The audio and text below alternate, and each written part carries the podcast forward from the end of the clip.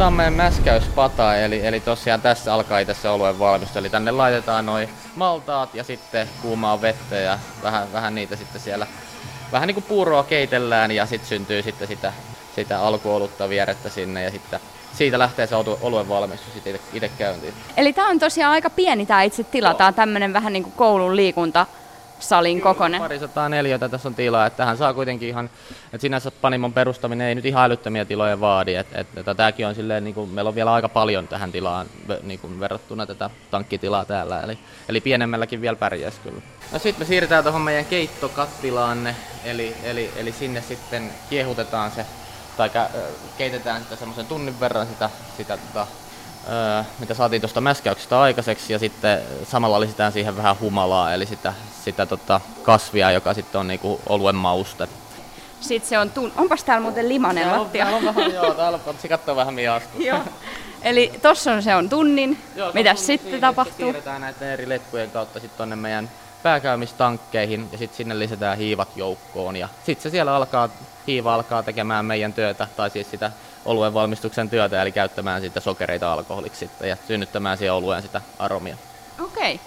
eli kauan se sitten on noissa? Se on noissa yleensä semmoisen viikon kaksi. Ja sitten me siirretään se näihin tämmöisiin vähän pienempiin tankkeihin, jossa sitten on niin jälkikäymistankit, eli se siellä vielä kypsyy. Miksi te lähditte perustamaan pienpanimoa? No Stadin Panimahan perustettu jo 15 vuotta sitten suunnilleen, eli silloinhan ei hirveästi vielä pienpanimoita Suomessa ollut. Nythän se on vasta tässä lähivuosina ehkä niin kuin kasvanut tämä pienpanimo-kulttuuri vielä entistä enemmän. Eli, eli kyllä se on ihan, ihan, haluttiin tehdä hyvää olutta ja erilaista olutta, mitä niin kuin ehkä on, on markkinoilla ja tehdä niin kuin, kyllä sen, että halutaan tehdä niin kuin parhaita oluita, mitä voidaan tehdä. Mi- mistä luulet, että johtuu se, että ihmiset on nyt jotenkin innostunut näistä pienpanimo-oluista?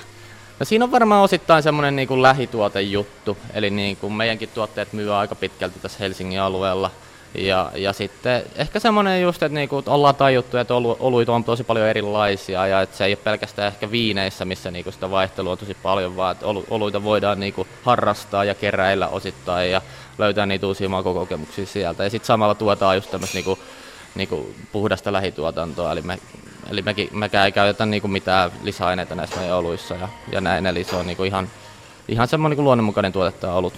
Ostatko ikinä baarista perusbissejä hanasta? No nykyään aika harvoin, jos ei mitään muuta ole tarjolla, niin silloin ehkä, mutta tota, kyllä se niin paljon kuitenkin melkein joka baarista nykyään saa jotain erikoisolutta, niin kyllä se yleensä semmoinen tarttuu matka. Onko se susta ihan kauhean makusta se tavallinen kalja? Ei se, ei se kauhean makusta ole, mutta siinä ei ole sitä, mitä mä ehkä haen nykyään. Eli kun on vähän päässyt parempien oluiden pariin, niin sitten ymmärtää niistä niin kuin aromeista sitten enemmän ja siitä, että mitä, mitä sitten niin kuin hakee siitä oluelta. Et ei, ei, ei pelkästään hae sitä humaltumista tai sitä niinku yhtä kylmää olutta, vaan hakee ehkä niitä niinku sitä makuelämyksiä. Myyntipäällikkö Risto Roitto, ää, milloin sä oot innostunut kaljasta? No toi kalja on vähän, se aina särähtää vähän korvaan. Ai no miten pitäisi Olue, sanoa? Oluesta. Mitä, mitä eroa siinä on? No kalja on ehkä semmonen, mitä käytetään ehkä kotikaljasta tai tälleen, mutta no se on pikkujuttuja. No, mutta tota, tota, tota, mä itse innostuin tuossa joskus ehkä sanotaanko kolme-neljä vuotta sitten juomaan eri oluita. Sitten mä sen jälkeen ostettiin kaveriporukalla semmonen, ö, semmonen pien oluen valmistuslaite, tilattiin Saksasta ja sitten yhtäkkiä huomasin, että onkin töissä pienpanimolla, eli, eli tota, tämmönen story. Hmm. Onko se jo tottunut tähän tuoksuun, mikä mun nenääni on vähän poikkeuksellinen.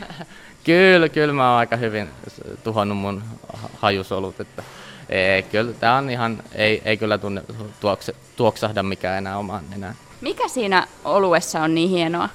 Öö, no se on tietysti, itse niinku ollut juomanahan se on niinku tosi sosiaalinen juoma, eli sitä niinku käydään, voi, voi käydä niinku yksilö kaverin kanssa ja se on semmoinen sosiaalinen juoma, mutta sitten myös se just, että siinä on niin paljon eri eri tota, tyylejä ja ollut valmistajia. Se on semmoinen vähän osittain semmoinen keräilyaspekti, että pyrkii juomaan niin kuin, tietty, tietyn panimon tiettyjä hyviä oluita ja sit, niin kuin, se on semmoinen vähän niin kuin harrastus samalla sitten. Mistä te sitten tiedätte, että se on ollut tarpeeksi kauan? No tietysti me maistellaan sitä ja sitten tehdään erilaisia mittauksia, eli kyllä se aika, aika laadunvarmistus on toi oluen maistelukin ja se on ihan mukava osa tätä työtä kyllä.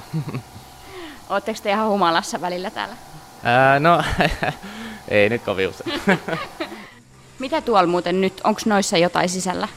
Joo, tuolla on monia meidän eri, eri oluita, eli meillä on melkein joka tankissa vähän tällä hetkellä eri olutta, eli, eli, eli tota, siellä nyt se näissä jälkikäymistankeissa toi olut kypsyy ja vähän niin kuin vielä valmistuu siihen myyntikuntoon ja saa lisää hiilihyppoa ja näin. Hmm. Olisit halunnut maistaa? Saanko maistaa? Joo, saa. Todellakin. No niin, kippis. Ei, voiko näin, onko tämä etiketin mukaista? Joo.